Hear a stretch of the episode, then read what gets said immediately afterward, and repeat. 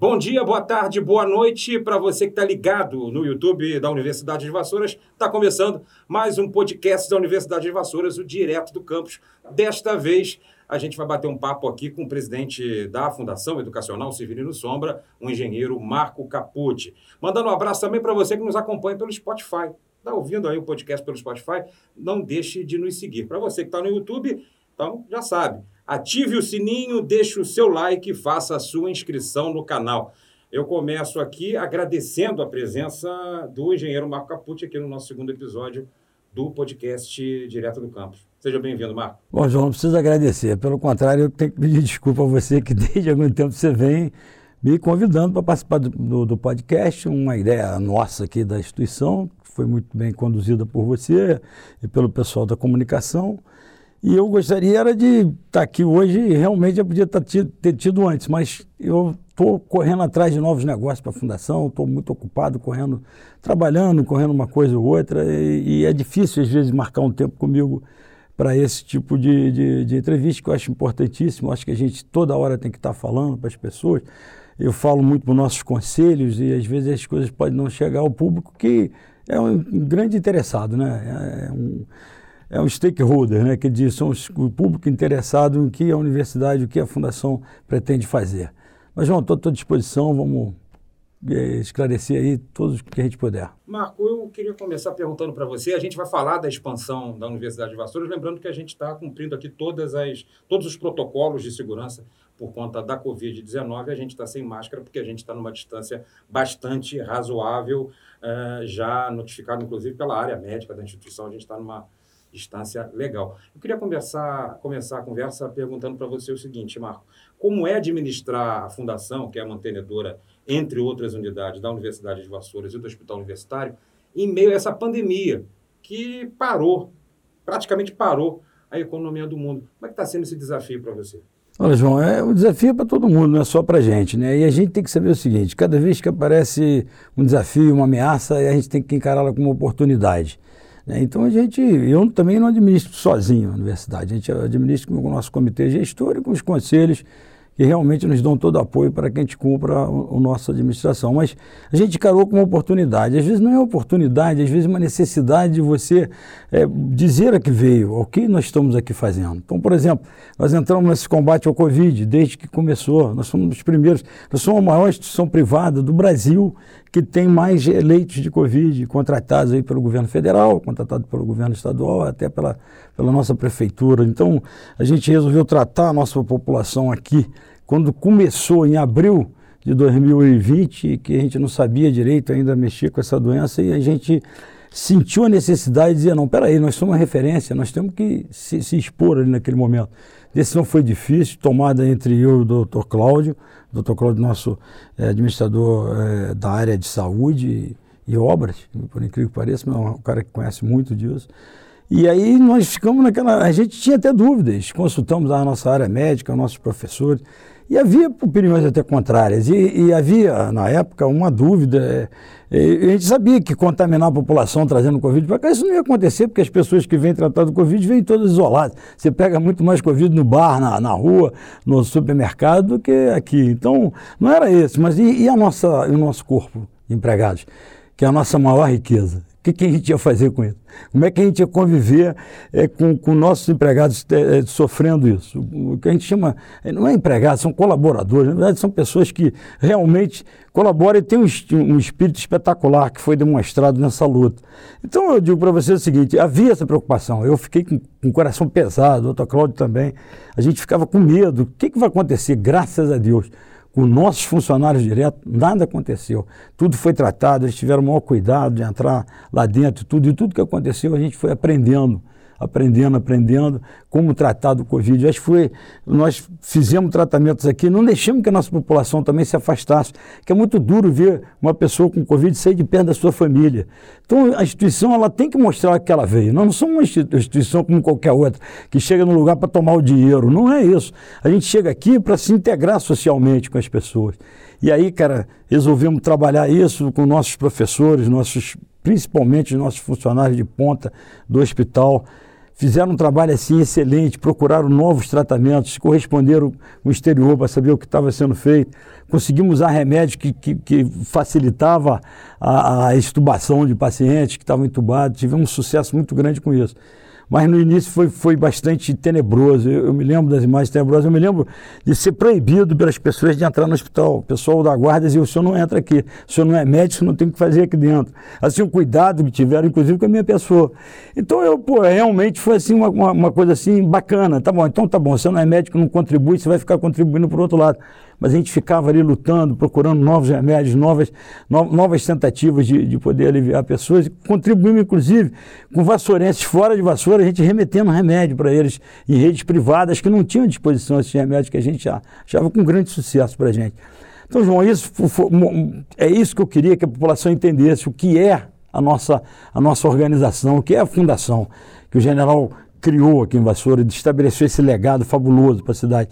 Ela é uma, uma, coisa que quando ela chega em algum lugar, ela não precisa ficar restrita aqui a Vassouras, ela pode se expandir. Hoje ela já é uma referência regional, mas nós podemos se expandir, porque eu acho que é, é o exemplo da universidade, eu acho que ela tem que ser seguido e ela é muito benéfica para a população do entorno. Você começou falando do hospital, então vamos falar do hospital. A gente o UV há muito tempo que é referência regional, mas quando você assumiu a gestão da fundação, o UV era o calcanhar de Aquiles financeiro da instituição. Havia um problema de caixa com relação ao UV e outros setores da fundação acabavam pagando por isso. Como é que foi transformar esse UV, recuperar a saúde financeira do UV para poder atender não só a população de Vassouras, mas a população de todo o estado do Rio de Janeiro nessa crise aí da Covid? Não, João, você, você abordou um ponto muito interessante, é, que eu acho que foi fundamental quando eu assumi aqui. É, quando eu assumi, tem vários amigos meus que eu trabalhei por muitos anos como diretor de Petrobras, então, então eu tive essa, essa, essa acesso a esses consultores financeiros, etc., que têm uma visão óbvia financeira e econômica das coisas que ocorrem. E eles todos diziam para mim que eu tinha que fechar o hospital. E eu, um dia eu estava é, é, conversando com eles e falei, vem cá, vocês nasceram aqui. Eu nasci aqui, joguei bola em tudo quanto é lugar. Meu período tem até isso, o Marco estava sempre com a bola, jogando ali para lá. Pô, então é. é, é... explicar por que Marco. Eu vou explicar depois, que é um amigo meu tricolor que, que falava isso.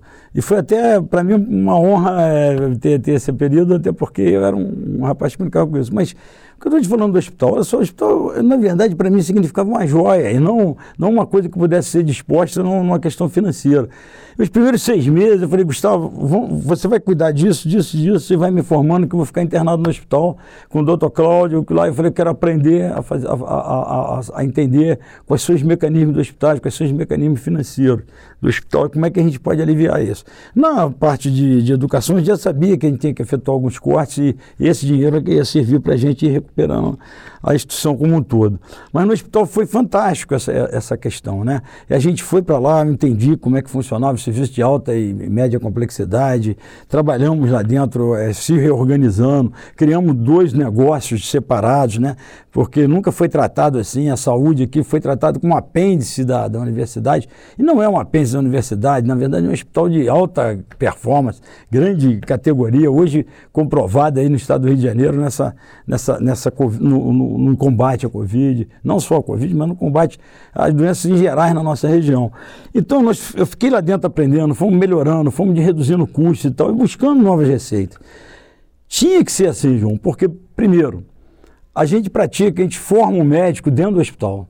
Né? Desde o primeiro período, o nosso aluno vai para dentro do hospital, ele, ele, convive com isso. Eu acho que eu não sei como é que tem faculdade que não tem hospital.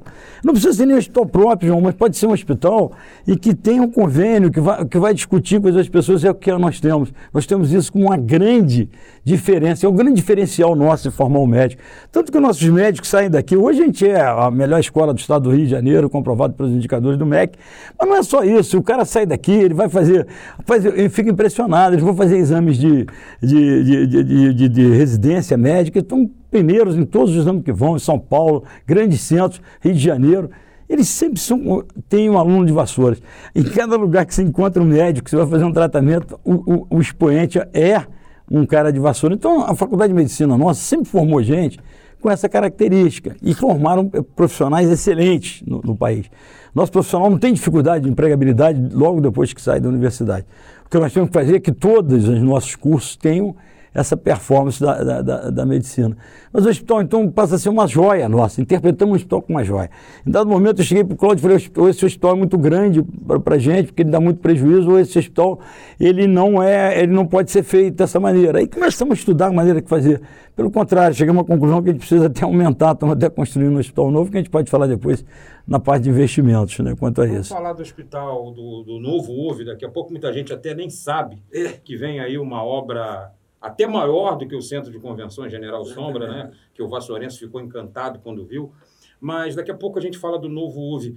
Agora eu lembro que em determinado momento você falou, mas como fechar o hospital? Fechar o hospital, como é que o Vassourense vai ter atendimento? O povo da minha terra vai morrer sem hospital? Eu lembro que você falou isso. É isso que eu, isso que eu falei para você. Quando eu virei para os caras, eu falei, vem cá, você nasceu aqui. Eu nasci, eu conheço cada pessoa, olho nos olhos de cada pessoa, conheço cada família.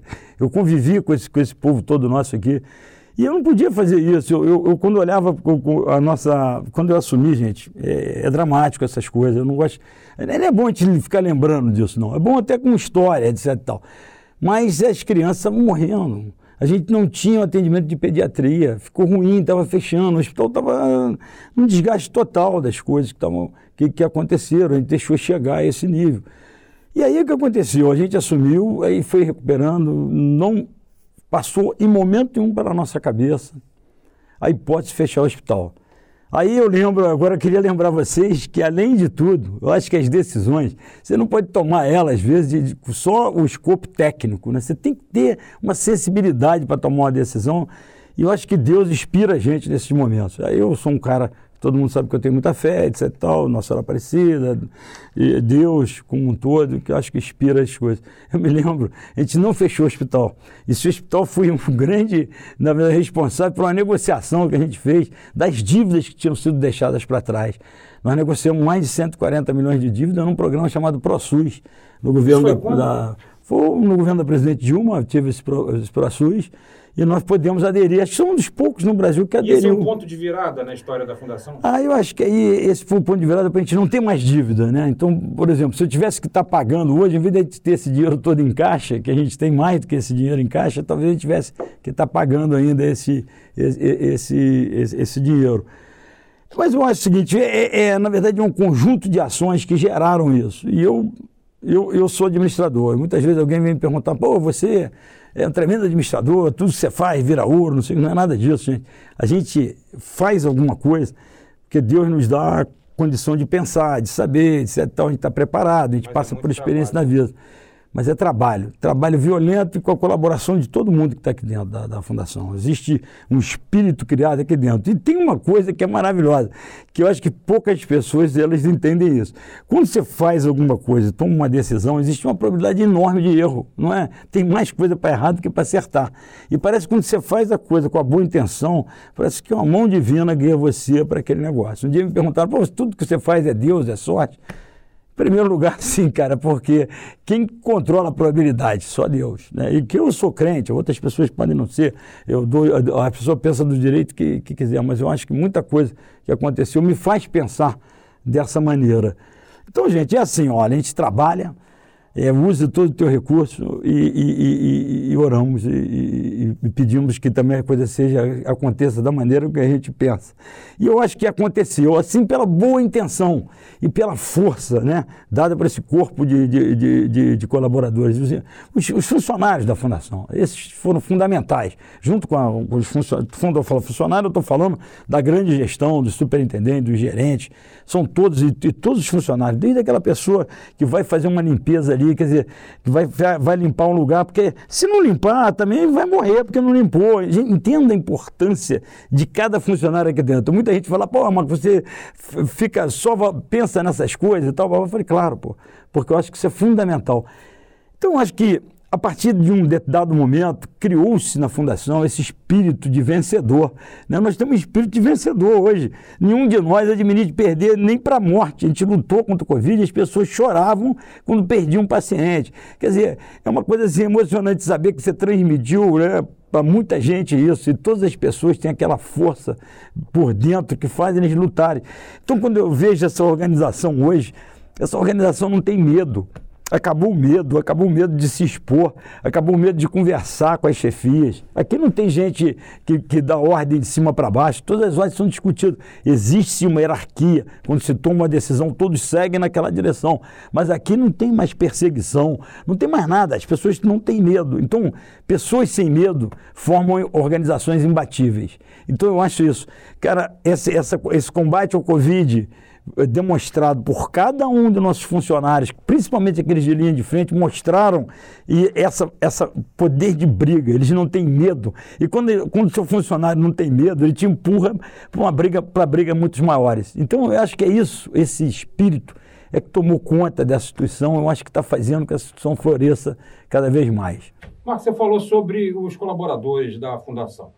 Quem já estava na casa quando você entrou, quando você começou a administrar, vai se lembrar que no primeiro ano da sua gestão, o 13º, e ainda não existia esses é, é, grupo de WhatsApp, não tinha mensagem instantânea para um comunicar outro, a notícia de que o 13º saiu rolou a, por volta de meio-dia do dia 24 de dezembro. Até ali, é, até a véspera, o colaborador não sabia se receberia o 13º por conta da situação econômica da fundação. Esse ano, os funcionários, pela primeira vez, tiveram metade do 13º antecipado para o meio do ano. Receberam na sexta-feira passada. O, o, a que se deve isso? Esse é um retrato do, da mudança da fundação e por que, que você resolveu antecipar o pagamento do 13º? João, em, primeiro lugar é o seguinte, uma instituição são pessoas, né? As pessoas, não é isso aqui, isso aqui é um prédio abandonado, se tirar as pessoas aqui de dentro. Somos nós é que formamos a fundação, não tem A, B ou C, o presidente, está todo mundo junto. Então, a primeira coisa que a gente tá, sempre deve olhar é o que está acontecendo com os funcionários. É, eu, no início foi sim, João, eu entrei e eu tive que botar dinheiro da minha conta para poder pagar esse 13 terceiro, principalmente as pessoas que tinham mais necessidade naquele momento. Ora, se o funcionário vem para cá, se dedica a você e tudo, ele tem que, que.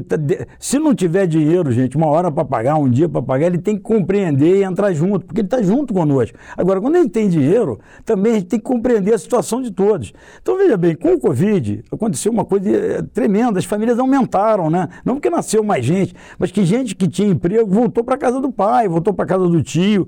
Então, existe uma dificuldade maior entre as pessoas. E ainda houve uma inflação em produtos básicos violenta.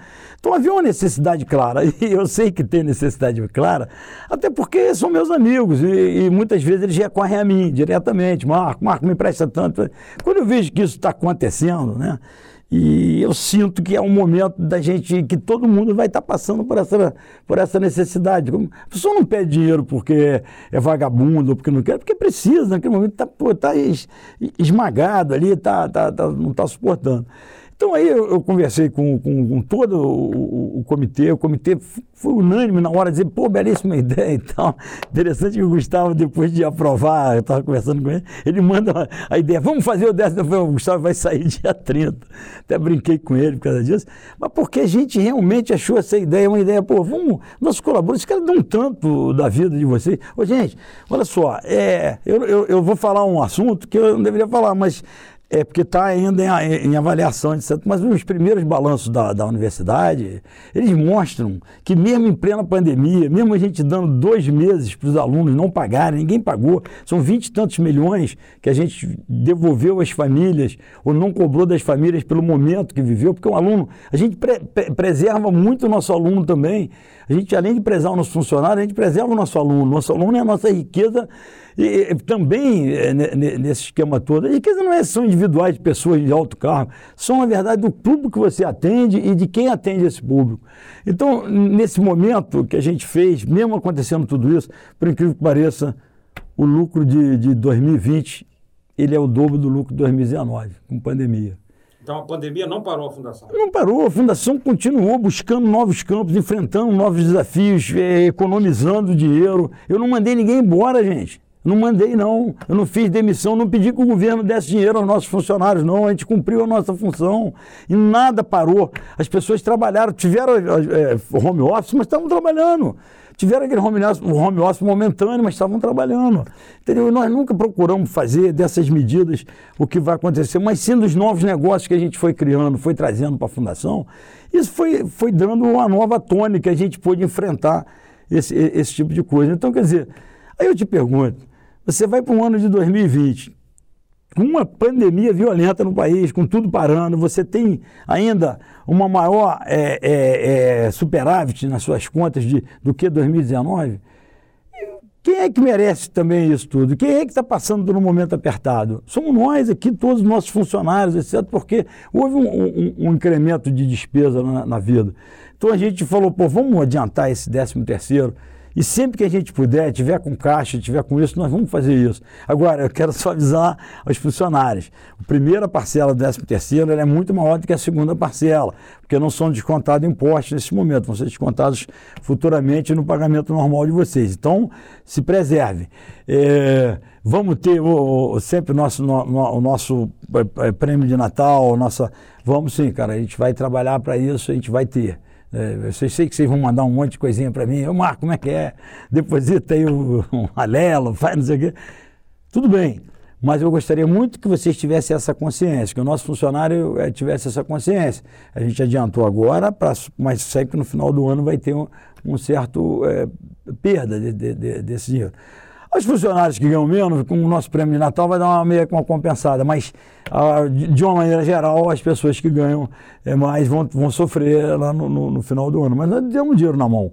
Segura um pouquinho, vê o que pode gastar, o que não pode, e aí vai para um final de ano melhor. E se Deus quiser, é, essa pandemia vai passar, essas coisas vão passar, gente. Não pode, isso aí não é eterno. Não existe nada eterno, as coisas estão mudando constantemente. Então, poxa, eu acho que mais do que nunca, João, essa, essa questão de, de você adiantar o 13 terceiro, de você dar um prêmio de final de ano, isso é mérito dos, dos, dos funcionários, isso não é favor do presidente, não é favor de ninguém. para que a Fundação vivesse um momento como está vivendo, apesar da dificuldade. Marco, a gente começou a falar da expansão da Fundação. Eu queria que você falasse sobre um momento em que ficou claro para a cidade de Vassouras, pelo menos, a, que era um momento de expansão da Fundação, que foi a construção do Centro de Convenções General Sombra. Eu queria que você falasse sobre isso, como é que foi a ideia de construir o, o, o Centro de Convenções, como é que surgiu isso? Professor João, eu acho que a gente tem que analisar a fundação como, como um todo, assim, né? o que, que ela significa, inclusive para a região, não é nem para a Vassoura, para a região toda. Para a Vassoura muito, né? óbvio.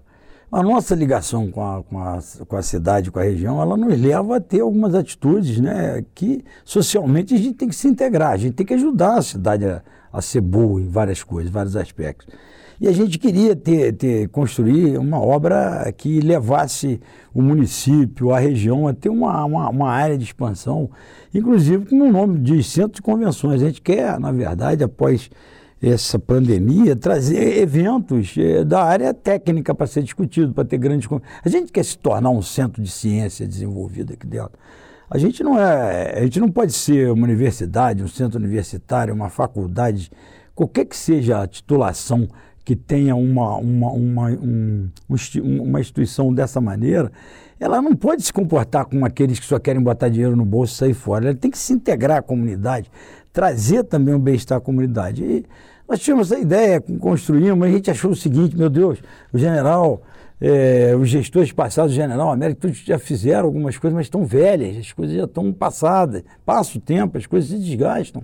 O mundo muda, o mundo muda, as coisas. O que, que a gente pode fazer e tal? Aí, um dia eu conversando com o Cláudio, o próprio Cláudio falou: é, Marco, a gente tem que fazer alguma coisa, porque agora que a gente tem já dinheiro em caixa, tem tudo, a gente tem que começar a reconstruir tudo que a gente tem, né, para poder durar mais 50, 100 anos. Pô, a, a, a, a primeira ideia que a gente teve foi construir um centro de convenções. E o centro de convenções, gente, não é um centro de formaturas, mas nós queríamos dotar a cidade e aos alunos da, da, que passaram seis anos aqui na cidade, que em, em, comunidade com a cidade, que eles fizessem suas festas lá. Não só a medicina, como todos os outros cursos.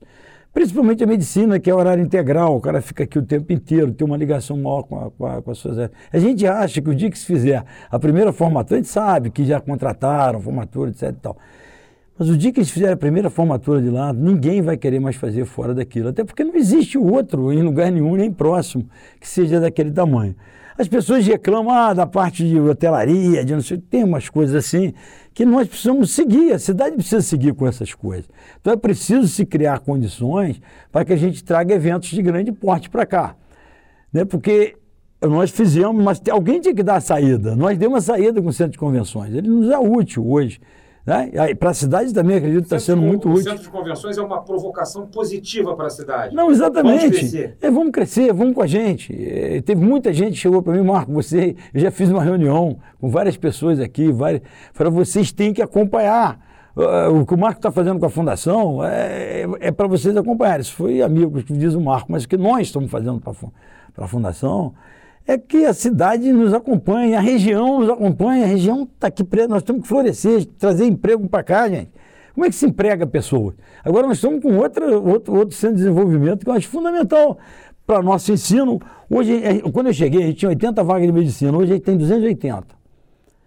E é por isso que a gente sofre uma série de perseguições. Vocês imaginam como é que esses grupos estão furiosos em cima da gente. Universidade do interior? No interior, aquela universidadezinha que era jogada para lá, que tinha 80 vagas, queriam acabar com ela. E hoje ela tem 280 vagas de medicina e pratica medicina em dois hospitais. Que é aqui, e, e, Miguel, nós temos um centro de prática lá e vamos eh, tentar agora ter outro centro de prática. Não pode parar, não posso parar com 280 vagas, mas vamos fazer aqui um grande hospital.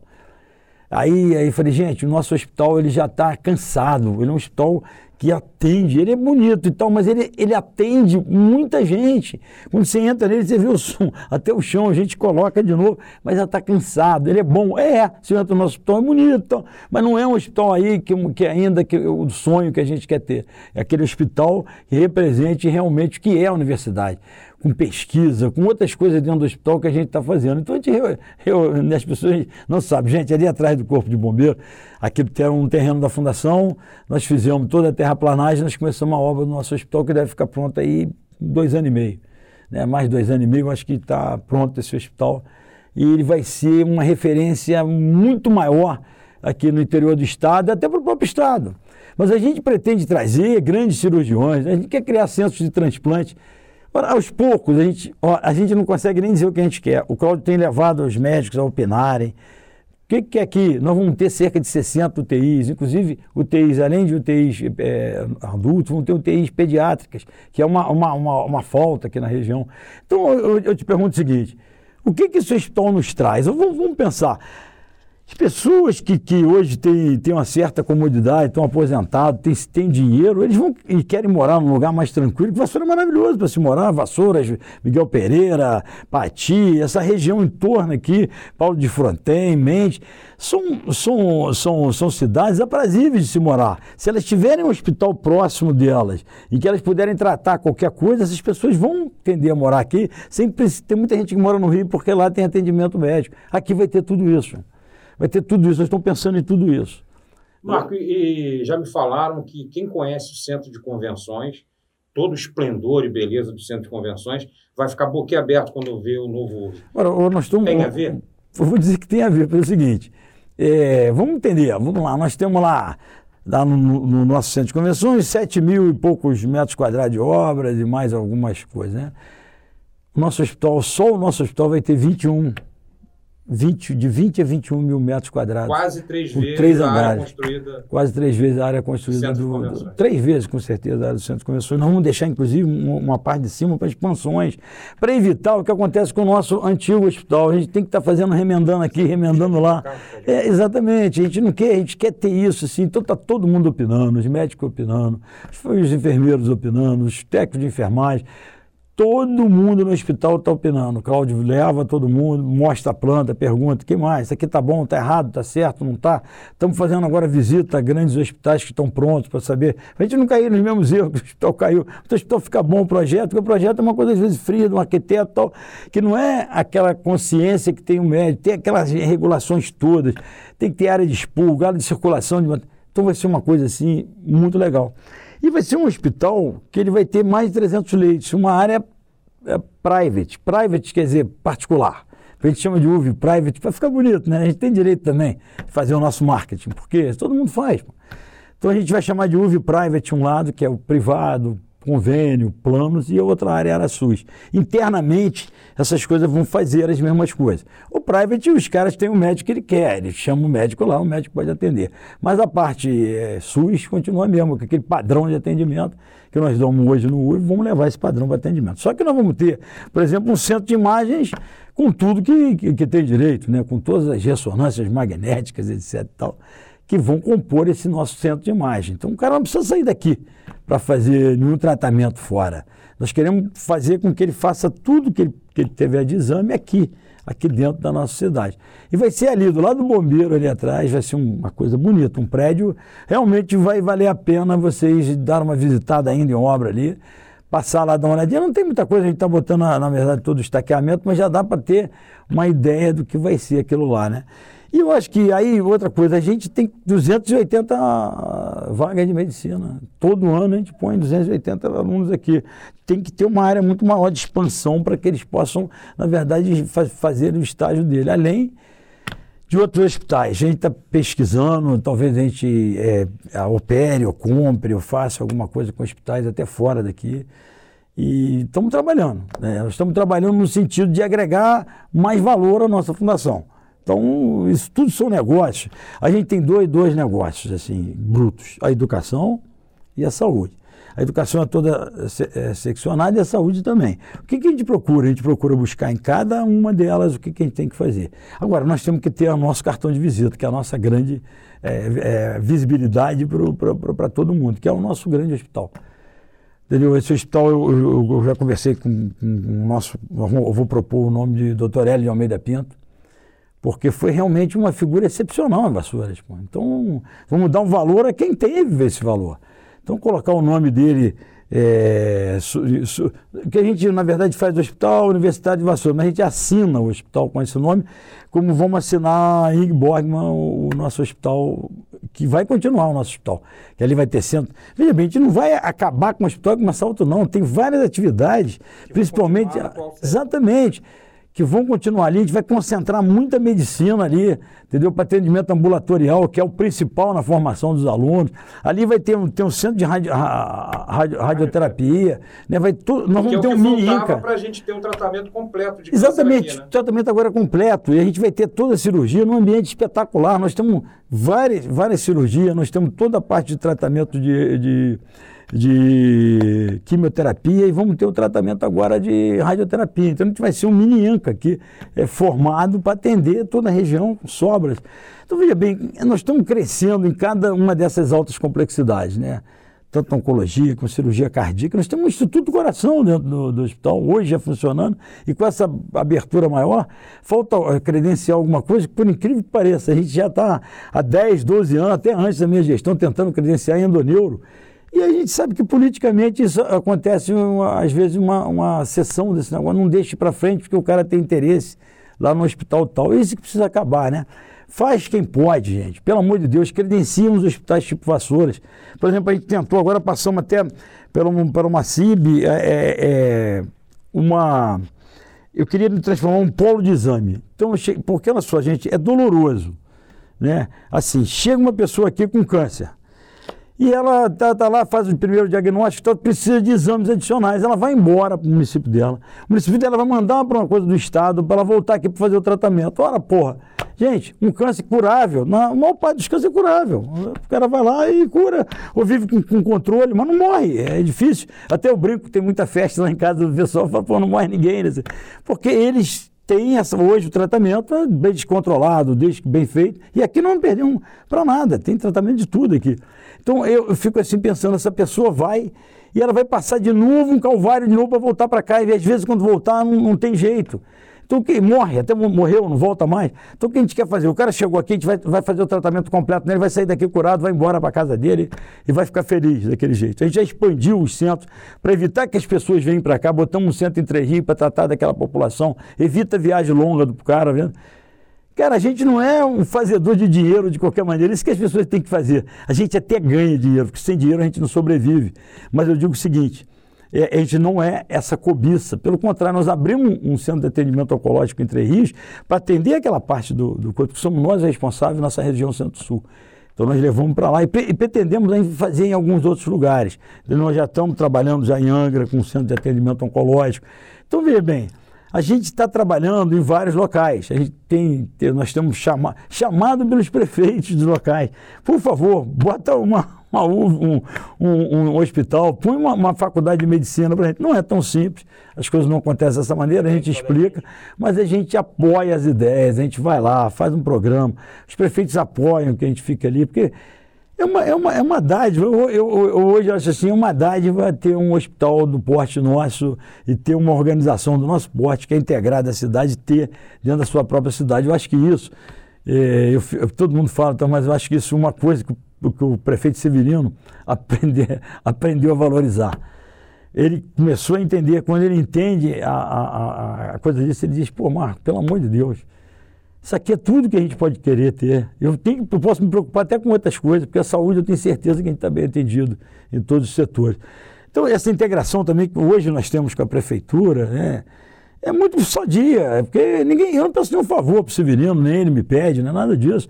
A gente tem uma integração sadia ele, a Rose, então, o que podem fazer pela universidade, sabe o que estão fazendo por Vassouras? Porque fazer pela universidade não está botando dinheiro no bolso de ninguém, não, está botando é, condições para o melhor tratamento da nossa população. A gente já volta a falar, Marco, da expansão da FUSV. Eu vou tocar aqui em dois municípios que são marcas dessa expansão: Miguel Pereira e Maricá. Mas você tocou no doutor Hélio de Almeida Pinto, ele mexe com a memória afetiva da cidade foi um médico que marcou época aqui, e ele era um expoente da cidade quando o Marco Capucci ainda era o Marco Bola. E a gente prometeu no início do episódio que a gente explicaria hoje, que as pessoas me perguntam na rua, por que Marco Bola? Então eu queria que você respondesse isso para quem está acompanhando a gente. João, é, essa é uma boa pergunta, porque na verdade, Marco Bola é mais para aquelas pessoas que foram mais antigas, conviveram comigo e tem essa, essa, essa maneira de me chamar. É o seguinte, eu vou, eu vou explicar a história. A história é o seguinte, eu tinha um amigo, né, que hoje está. É, eu tinha, tinha não, tenho um amigo, ele está. Hoje é filho do senhor Fernando Bittencourt, Luiz, o Luiz Eduardo, ele tinha o apelido de Zedu, aí eu que botei o apelido dele de Zedu. E ele, ele, ele, ele, nós estudávamos junto tudo. Eu era um menino que eu, na verdade, eu estava muito em sala de aula. Era assim, eu assistia às aulas, prestava uma atenção na aula direitinho. E eu não tinha muito que ficar em casa olhando a matéria depois. Eu aprendi aquilo ali e estava bom para mim. E aí, o que, que eu fazia? Eu chegava em casa, corria, pegava uma bola, porque geralmente eu tinha uma, minha madrinha, que foi minha mãe, minha, que me criou, a, a, a, a, tia Eva, mas a gente chamava ela de Dinda, casado com o seu Júlio Gordo, que foi eles que me criaram, né? Eu e meu irmão fomos criados, porque nós perdemos a mãe cedo, então fomos criados assim, éramos órfãos. Fomos criados na rua, com todo mundo normal e com muito amor. Não, não foi falta de amor pra gente. Não teve Centro nenhum. histórico ali família, atrás é, da matriz, né? Ali atrás, nós éramos, tem a turma do cemitério e a turma da pracinha. Só que nós pertencíamos a duas, que eu tinha uma avó de um lado e a avó do outro. Então a gente brincava ali. Eu, nós conseguimos passar, eu e meu irmão, a gente, a gente circulava nas duas turmas. E eu pegava a bola para jogar lá no campinho, em frente ao cemitério, que a gente tinha um campinho. Geralmente eu ganhava a bola. E eu era, ia na casa dos meus amigos mais pobres e tal, porque não tinha essa, essa diferença de problema. Na época não existia isso, essa diferença tão grande. É, você morava num lugar, o bombeiro morava ali do teu lado, outro. Entendeu? Então é uma coisa mais assim, eu, eu achava que as coisas eram mais justas, mais, mais próximas, né? Então a gente ficava ali. Eu, às vezes, quando ficava lá na casa dos meus amigos, mas só comia lá, ficava lá. Sabe, uma mãe chamava atenção, mandava a gente para casa. Era uma vida totalmente diferente. E a gente respeitava. O que, você está fazendo na rua aí, menino? Não, vai para casa, vou falar com sua tia, vou, porque na verdade era criado por tia. Então, essa questão do Marco Bola é muito interessante, porque eu pegava a bola, eu era o cara com a bola. E aí eu ia na casa das pessoas chamar para isso. Aí o Z2 às vezes estava estudando, aí ele virava e falava, já vem o Marco com a bola, vem o Marco com a bola, vem o Marco com a bola, vem o Marco, já vem o Marco com a bola. Aí ficou aquele negócio, Marco, Marco, Marco, bola. Aí, porra, o Marco é a bola, Marco é a bola. E eu era, gostava, sou fanático por jogar bola, jogo desde pequeno e tudo. Eu não pude ficar muito tempo aqui, com 14 anos fui para o Rio, jogava lá, não jogava aqui. Mas passei mais tempo jogando, joguei futebol de salão, fiz aquele troço todo. Foi o primeiro campeão de Sombrão, tem lá nosso retrato, futebol de salão. E era, e era assim, eu gostava de jogar futebol, e aí tinha esse negócio de você ter a bola. Aí ficou esse, esse apelido. Mas é interessante esse, esse apelido, que eu gosto de falar com essa gente, pelo amor de Deus. Esse apelido é horrível. Assim, no sentido que, geralmente, bola é o dono de uma boca de fumo, um bandido. Pô, gente, não é nada disso. É porque eu gostava de jogar bola. Tem muita gente que acha até que tem alguma coisa a ver com essas coisas horríveis que tem aí, essas profissões aí que eu não quero comentar, mas vou dizer para você o seguinte é simplesmente isso. Foi um apelido desse amigo que colocou pra gente. E esse amigo, ele era fluminense doente. Então, ficava eu, eu e o César eram muito amigos. Eu e o César Furtado, a gente era Flamengo, muito amigo. não adiantava o Flamengo ganhar do Fluminense. Primeira pergunta que ele, ele, quando a gente ganhava, ele, ele vinha com tal de placar moral, porra, que era o placar que deveria ter sido e não foi. Depois ele vinha com tal de quem tem mais título. E a gente passou anos e anos sem ter mais título que o Fluminense. Você imagina o que está na cabeça da gente até hoje. O César não pode ver se perder para o Fluminense parece que vai ter um negócio. Eu sou mais tranquilo de ver é, encarar isso, mas eu também fiquei um pouco chateado de perder. Ainda bem, gente, que o Fluminense ele ganha do Flamengo Quase sempre. Porque Fla-Flu é diferente. Não vê que esse negócio de ser melhor em Fla-Flu que não existe. Mas o Flamengo tem uma grande capacidade de ganhar do Fluminense em momentos decisivos. Uma coisa impressionante. Toda vez que tem que disputar alguma coisa, vai. Eu, eu até torço pro Fluminense, assim, quando no, pro Vasco. Eu, eu torço pro time do Rio, eu gosto do time do Rio, de uma certa forma.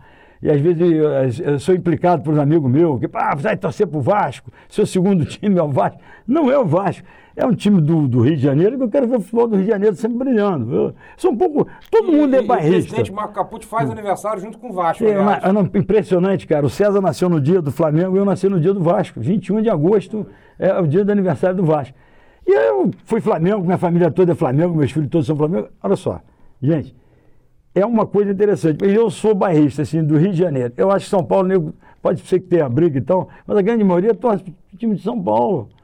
Eles gostam que o paulista esteja na frente do carioca, entendeu? Em tudo, inclusive no imposto que a gente não ganha aqui no Rio de Janeiro, que eu vim brigando o tempo todo, que é o ICMS do petróleo. Serra carregou isso daqui da gente. Eu até um dia brincando com o ministro Dornelli, falei, pô, vocês não deviam ter perdido isso, nem você nem o César Mais devia ter perdido esse imposto na época da Constituição de 88.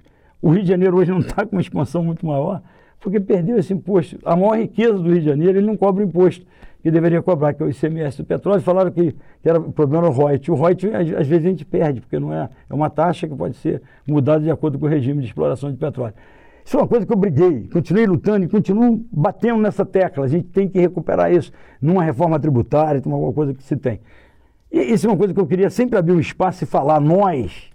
É, você fala Fluminense, eu, eu, eu, eu falo Carioca, é, mas é a mesma coisa, hoje nós temos o mesmo estado, antigamente era Fluminense e a, parte do estado da Guanabara. Mas eu digo para você, nós aqui do estado do Rio de Janeiro, a gente tem que lutar muito por essa questão, porque é o que vai resolver muito das nossas coisas aqui. A gente tem muita gente para pouca arrecadação. E não é milagre que vai fazer isso. Não adianta vender uma companhia, sair dando dinheiro e depois aquilo acaba. Você tem que procurar receita corrente, receitas que são recorrentes, elas vão voltando para o seu, pro seu cofre. Mas a questão da, da, história do Marco Bola é essa aí. Ele ia ser o menino que tinha a bola, ia lá, chamava todo mundo.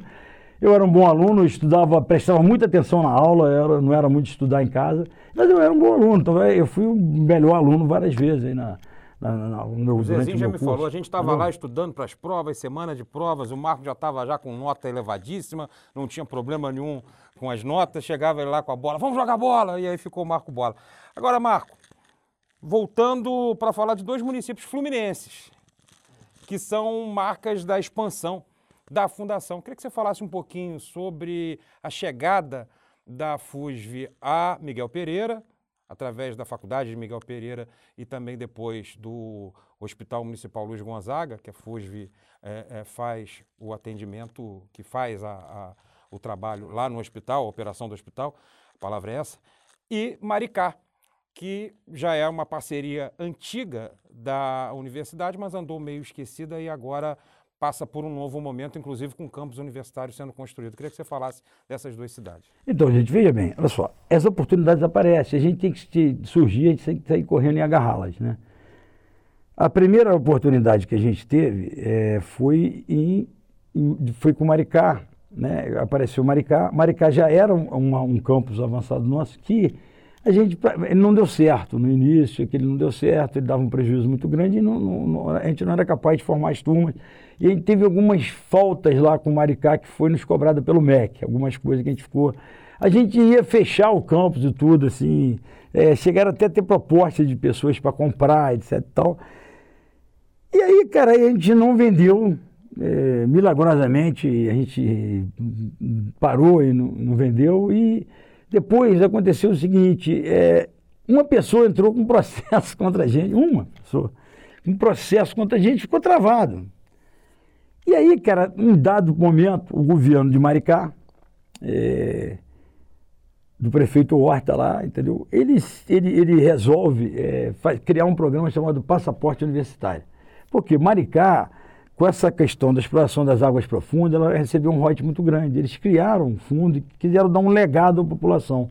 Que melhor legado que não fosse a educação? Ele não é um programa feito para atender a gente, é, assim, para atender a gente, que eu digo o seguinte, só a FUJ pode. Não, toda a universidade pode, mas ninguém foi para lá se arriscar a fazer obra, melhorar e tudo. Nós partimos para isso. Enquanto que alguns alunos tiveram que estudar fora de Maricá durante algum tempo, e agora todos querem migrar de volta ao Maricá, nós partimos para colocar um, um campus lá dentro, fazer uma coisa operar dentro de Maricá, porra, desenvolver. Que você fala com Vassouras é um compromisso. Um compromisso nós temos que estar aberto com Maricá. A gente pode, depois a gente vai crescer lá no hospital, no hospital Che Guevara deles lá.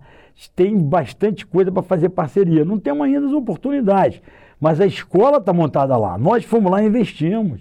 Estamos botando lá uns 20 milhões praticamente num, num campus novo fazendo um campus novo. Mas olha, gente. O campus está tá avançada a obra? Olha, eu é vou dizer tá para vocês o seguinte: é, é, nós, a, até março do ano que vem eu quero que esteja já funcionando já a parte do campo. Está funcionando tudo lá. Hoje o que a gente recebe de Maricá, gente, já paga a obra. Quer dizer, quando, quando a gente for inaugurar o campo, ele já está pago uma vez e meia com resultados que já, já tivemos de lá. Então, é lucrativo, é. O programa ele nos pede 20% de desconto e ele dá como garantia os royalties para pagar a gente. Então eles pagam direitinho os cursos em todas as modalidades. A gente não tem medicina lá e às vezes eles criam vaga, até se um aluno dele passa para cá e tem um passaporte universitário, eles pagam aqui a gente em Vassoura. Tinha um ou dois casos desses. Mas o que a gente pretendia fazer é gerar um compromisso lá com a cidade e nos ajudar a montar uma, é, é, uma faculdade de medicina lá. Eles estão nos ajudando a montar esse programa também, que é um interesse grande da cidade fazer isso. Mas sabe o que, que é? Ela só nós demonstramos interesse em ir para lá. Os outros não vão demonstrar, por quê? Aí eu tenho. Dinheiro. Não, eu tenho, eu tenho, um monte de vaga aqui em coisa, em Niterói, tem um monte de vaga aqui em São Gonçalo, para que, que eu vou até Maricá? Não vou montar nada lá. Entendeu? Então começa a haver uma reação nos próprios, dos próprios locais e nos procurar dizer, então vamos para lá, pô, vamos fazer. Então, tem outros caras querendo criar programas de coisa e nos chamam. Se eu montar um programa, você vai você não pode montar um programa para mim, que você vai ser, é, você vai estar tá me dando um favorecimento. Não é isso. Você monte um programa que a gente vai para lá atender o seu programa. É assim que a gente faz, entendeu? Agora, tem outros municípios pedindo, vem aqui, opera meu hospital, me faz, até porque é pelo exemplo que a gente deu. Né? E, e a gente é reconhecido em todo esse estado do Rio de Janeiro porque as pessoas, quando estão mal, para onde que elas vão? Vassouras. Eu atendo grande parte da Baixada, gente. A gente atende. Como é que você não vai atender? O cara tá. A gente fala, ah, não, fica uma briga danada, porque os municípios que contribuem com, com aqui, mais a Prefeitura de Vassouras, elas colocam é, o dinheiro para atender aqui, mas a gente acaba atendendo mais. E a gente não cobra por isso. Até porque eu acho que tem uma obrigação social embutida nessas coisas. Agora, deveria ter uma justiça maior. O SUS poderia colaborar com uma justiça maior. Quem opera, recebe e tal. Quem não opera, não recebe. A gente, tem, a gente tem trabalhado isso, eu tenho discutido muito com, com secretários, com, até no Ministério da Saúde, essas coisas. E a gente está brigando. Vamos, vamos para a briga. Nada para a gente é fácil, nada foi fácil.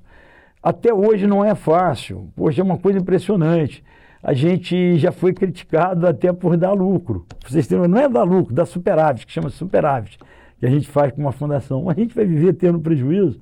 Superávit é importantíssimo para que outra, em, outras épocas, se a gente tiver uma necessidade, a gente estaria bem calçado. Então, João, não é fácil essa, a, o que é o Pereira, questão. E o Pereira foi uma, foi uma ideia muito, muito, muito. Foi uma insistência grande, uma ideia muito, muito bacana do, do, do André. O André nos deu todo apoio para ir lá. André, montar. André português, André português. O André português, ele fez uma força, Marcos, precisa ter uma, uma, uma escola lá em, em, Miguel Pereira, porque nós, aí, com esse apoio que ele nos deu, tá bom. Eu falei, não, André, eu falei, Marco, dou um terreno, faça a luva. Eu falei, não, eu vou fazer uma coisa lá. Você vai, nós começamos Fizemos primeiro a escola de, de Direito, agora estamos com, com a, a, escola de gestão pública, nós estamos pensando em outras e levamos um campo prático para lá, porque nós fazemos a operação do hospital. Mesmo que a gente não faça a operação do hospital, a gente vai é, considerar aquele hospital deles de, como sendo um hospital de, de, de, de treinamento nosso. E aí nós estamos levantando um prédio lá, muito legal também, para abrigar essas turmas de, de, medicina, que em parte elas vão estar é, lá dentro da, da, da, da, da, dentro do campus, atuando lá. É um campus também que a gente vai crescer para aquele lado ali. Enfim, as coisas estão começando a florescer. Agora, Nós temos algumas rotas que são rotas é, que a gente vai ter que seguir. Por exemplo, a rota de Barra do Peraí, Volta Redonda até Resende, a gente vai ter que procurar alguma coisa nesse sentido. Né? Depois a gente tem aquela rota de Três Rios, até porque a gente é um estado, é, é um estado, é um, é um, município meio que centralizado. A gente vai ter que procurar essa, essas oportunidades. Agora, nós temos oportunidade já em ação. Nós temos curso de, de medicina, é, cursos de pós-graduação de medicina, alguma coisa no Rio de Janeiro. Nós temos um escritório hoje no Rio de Janeiro que cuida dessa parte, da parte de evolução desses pós-graduação. Então a gente está trabalhando em, em, vários cenários possíveis. E a gente está crescendo, gente. Crescer é uma necessidade, não é uma vaidade crescer nesse momento é uma necessidade. A gente cresce de forma consciente né, e tranquila, sem, sem nada, a gente analisa bem as oportunidades. Não há alternativa ao crescimento, né? Não há alternativa, porque senão a gente fica de um tamanho que a gente vai ser sufocado para os outros é, cursos. A gente tem vários programas de marketing que a gente aplica, inclusive o nosso próprio programa de financiamento, que hoje a gente está desenvolvendo esse programa de financiamento junto ao, ao, ao, Banco, Santander, que vai instalar aqui uma agência também, e ele vai buscar dar um apoio. É, já temos uma, um acordo assinado, um termo de compromisso, que vai ter que passar lá para a diretoria do banco, que leva a gente a ter um programa de financiamento hoje amplo. E a gente vai continuar com o nosso programa, a gente não vai cobrar juros. Na verdade, é para ajudar as pessoas de baixa renda. Isso não é um programa que eu possa. Muita gente vem e me pede, não é assim, gente. Tem que trazer a documentação, tem que mostrar que tem necessidade. Hoje a gente até no primeiro período a gente segurou, até por ordem até do próprio conselho nosso, eu estou seguindo, eu estou segurando, por quê? Porque eu tenho que ajudar aquelas pessoas que estão dentro da fundação e que nesse problema da pandemia tiveram problema, aquelas famílias. Então a gente tem procurado ajudar alunos que já são nossos aqui dentro. Então me perdoe aqueles que estão entrando, às vezes, até, até de, tem baixa renda, tem tudo. Eu estou procurando um programa alternativo que dê condições a isso, mas eu gostaria muito de hoje estar ajudando só aquelas pessoas que estão necessitadas dentro da fundação. Entendeu? Então, esses programas são programas assim normais, vai levar você e os alunos a ficarem colados. Nós damos esse apoio. Nós somos uma faculdade que é, nós somos sensíveis a esse tipo de, de, problema. Isso é que é importante. Nós somos uma universidade que é sensível a esse tipo de, de problema, totalmente diferente daqueles que vão tirar o dinheiro e desaparecem. Entendeu? Então eu gostaria muito que ficasse isso gravado como mensagem. Nós somos diferentes. E a nossa diferença está em ser agregado à nossa população, a ter uma grande responsabilidade social. Eu acho que as, as instituições deveriam ter isso. Uma vez que aqui no Brasil, na verdade, você cumpre, é, você não tem um mercado totalmente aberto para isso, você tem uma concessão de algumas coisas e tem que dar em troca isso. Uma das concessões também que eu já levei várias vezes para o ministro é obrigar toda a faculdade a operar um hospital SUS uma taxa de pelo menos 50% de ocupação. Por quê? Você acabaria com isso, você transferiria um pouco daquele dinheiro que é botado e vai para o exterior, vai para tudo quanto é lado aí, em cima de vagas suas. Mas, infelizmente, o nosso país vive sempre dominado por forças que vocês já imaginam, né? Então, gente, é isso aí. Eu, eu, mas vamos continuar lutando. Não, não tem esse negócio de, de, de, parar em nenhum momento. Entendeu? Nós somos aquela, aquela universidade, aquela instituição que briga pelas coisas que quer e vai à frente. Bom, a gente vai chegando ao final do nosso segundo episódio do podcast Direto do Campus. Eu queria agradecer a presença do engenheiro Marco Caputo e perguntar para ele, Marco, tem algo que você gostaria de falar diretamente para o público que está ligado no podcast, a comunidade acadêmica, mas também o morador de Vassouras e de região, os servidores da Fundação Educacional Severino Sombra. O que, que você gostaria de, de mandar Sim, de mensagem olha só, final? gente, olha só, deixa eu, eu queria, João, foi muito bom você me dar essa oportunidade. Eu, eu queria só, é, para finalizar, falar um pouco da questão de, de, de minha saúde. É, muitas pessoas questionam essas coisas. Olha só, eu tive Covid em, em novembro do ano passado, então não tive muito problema, superei bem. Eu queria agradecer as preces que foram feitas para mim, para os moradores, para os funcionários, principalmente pelos funcionários da universidade, meus amigos, fizeram os pastores, o padre, a Umbanda, todo mundo é, mandando para mim assim, é, orações, sua fé. Eu, eu, acredito muito nessa questão da corrente de fé. E a gente tem que lembrar que é igual a MC2, né? Então a energia, então ela pode ser passada, ela vai ficar sobre qualquer coisa. Passei passado o Covid, fiz uma série de exames, aí foi constatado um pequeno problema, um, problema no meu fígado, num, e lá no Rio, os médicos aqui do hospital é, me levaram lá no, no, no, na, na Rede Dó para ser cuidado, tá para ex-professora nossa. E aí, pô, você tem que tratar disso, daquilo. Graças a Deus, gente, eu vou dizer uma coisa para vocês. Quero só deixar é, todo mundo tranquilo com relação a essas coisas também. Olha só, eu não senti nada. Estou há seis meses assim, eu não senti nada, não tenho nenhum problema maior. É, fiz o tratamento que, que, os médicos indicaram, não tem nenhuma reação negativa, graças a Deus. Eu só posso agradecer a Deus, Nossa Senhora Aparecida, isso, e as preces e orações dos meus amigos, das, das pessoas que se interessaram por mim. E eu acho que foi a grande maioria da população. Às vezes eu entro no hospital, um médico fala, pô, você não sabe como você é querido. As pessoas falam aqui, pô, Marco, não pode estar doente. Gente, olha só, só tem uma coisa, a gente não pode parar de trabalhar. Eu não paro de trabalhar, não estou me sentindo mal em nada. Então por que eu vou parar de trabalhar? Eu continuei essa, essa, esse tempo todo correndo atrás das coisas da fundação. Às vezes muita gente não vê, mas eu estou montando um, um, um um centro. Eu comprei uma fazenda no ano passado e estou montando lá um centro de pesquisa bovino para veterinária. Eu fiz um comodato, cedi uma parte é, para. Nós estamos montando um comodato lá para fazer um centro de pesquisa. Vamos ter um tremendo centro de pesquisa de genética bovina. Estou comprando até os animais que vão ser pesquisados. Os animais são meus, eu vou cedê-los para lá porque eu acho que fica mais fácil eles concentrarem nos equipamentos, nas coisas, investimentos que só serão feitos por ele, que vão se pagar com mais alunos na graduação. Nós estamos pre pretendendo também, João esqueci de falar, mas fazer um centro de odontológico aqui do lado, que é aqui na rua da, da Broadway, lá no fim da Broadway, a gente vai, vai fazer um centro odontológico ali dos mais requintados, para atender a população em geral. Aqui em Vassoura e servir de base de estudo para os alunos nossos de odontologia. Então, nós estamos levando a enfermagem toda para dentro do hospital e para o hospital novo. Quer dizer, nós vamos ser, principalmente nessa área de saúde, a referência. Nós temos que levar todos os nossos cursos ao tamanho do nosso curso de medicina, que hoje é um, é um, é um sucesso. É, é, é, é, no Brasil ele é famoso, em todos os lugares São Paulo. Graças a Deus a gente recuperou todo aquele status, aquele deslumbramento do passado. E estamos também nas áreas, é, tentando crescer para outros lugares, com as áreas de, de tecnologia, que são, são as engenharias, a administração, etc. Tal. Né? Psicologia também, nossa, é forte, eu considero a psicologia um pouco dentro da saúde. Temos um programa Mais Professores aqui que vai continuar, às vezes eu brigo, todo mundo, eu, ah, vai, vai, vai continuar o Mais Professores, vai continuar. Mas então, gente, esse, todo isso tudo está aí, eu continuei trabalhando. Então, é uma questão, não adianta você parar para nada. Olha, gente, eu vou dizer uma coisa para vocês. Eu não eu sou um cara que muito, muito cedo na minha vida eu aprendi a ter medo, não ter medo de morrer, ter medo de ficar vivo. Ficar vivo e não ter realizado coisas, não ter feito coisas, viver mal, ter sofrido, peço a Deus que não me dê sofrimentos. Isso para mim é muito pior.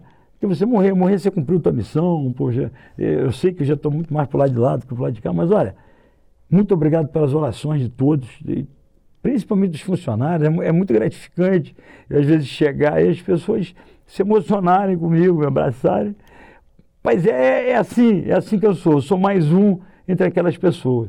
Então, gente, olha, estou bem, estou trabalhando. Deus é que sabe os caminhos que vão seguir. Os médicos dizem que eu já tive uma melhora bastante grande num quadro que apresentou para ele, numa imagem lá. Tem hora que não dá nem para acreditar, acho que eu pedi a Deus e o milagre acontece. Mas a gente tem que ir trabalhando enquanto puder, enquanto puder fazer, gente. A vida é assim mesmo. Eu, eu, eu me lembro de quando eu comecei com esse problema, quantos amigos eu perdi com Covid? Então eu pergunto para vocês, o que, que adianta? Então a gente vai na hora que tem que ir. E vamos tocar, vamos trabalhar, vamos para frente. Outro dia fazer igual o Paulinho Caminha explicando para o João Cláudio. João Cláudio perguntou, o Marco está bem, papai? O Paulinho Caminha virou e falou assim, eu acho que ele está bem demais, porque eu já vi ele xingando todo mundo hoje de manhã aqui e tal, babá. Então, eu acho que é por aí. Eu acho que é por aí, gente. A minha, minha maneira de ser, eu não vou mudar. Eu, não falo isso ofensivamente para ninguém. Tenho um cuidado muito grande de tratar as pessoas. Mas eu sou esse cara, esse cara explosivo que vai tocando para frente, vai animando. E vamos animar, cara, porque parar é que não dá. Se a gente parar, a gente vai ficar suplantado por outras, por outras coisas. Olha, eu vejo muita gente tentou seguir a gente. Assim, eu não vou nem falar nomes aqui de É brincadeira, porque eles vão, aí Daqui a pouco eles perdem a carga. Já viu aqueles bonequinhos que vai parando, parando? E a gente continua, pô. A gente continua com aquela pilhazinha nossa correndo para frente. O, o recado é esse: vamos tocar. Não importa pandemia, não importa nada. Importe é que a gente olhe para frente. Olhe para frente, tenha fé no trabalho que a gente está fazendo. Então eu queria dedicar todo o meu carinho aos funcionários da fundação. Eles fizeram essa fundação ser outro tipo de, de organização. Uma organização que não tem medo. Eu vivo aqui com guerreiros aqui dentro. São pessoas que aceitam e ficam até me pedindo novas batalhas. Eles sabem que eles vencem uma batalha e estão preparados para outra. É impressionante. Eu chego para eles, gente, vamos fazer isso. Vamos embora. Aí vem, posso falar até com, com uma pessoa que está o seu Marco, vamos para frente. Quer dizer, é uma coisa impressionante, as pessoas não têm mais medo, perderam o medo. Quem perde o medo, gente, vence. Percam o medo, porque vocês vão, na verdade, vencer. Um abraço, João, muito obrigado aí pelo espaço. Desculpa não ter falado no podcast antes, mas esse é uma, é, uma, é uma, é uma ideia de vocês muito boa para a Fundação. Vamos seguir com esse programa aí, gente. Um grande abraço para vocês. Então vocês conheceram um pouco mais desse cheio de pilha e emocionado rubro-negro Marco Capucci, ou Marco Bola, para quem vem lá dos anos 60 e 70, antes dele se tornar um engenheiro que hoje administra a Fundação Educacional Severino Sombra. Se você está no YouTube, obrigado pela sua audiência, deixe aí a sua inscrição, curta o vídeo e se você está no Spotify, coloque aí para seguir o nosso podcast. O Direto do Campus volta aí dentro de 15 dias aqui no YouTube e no Spotify.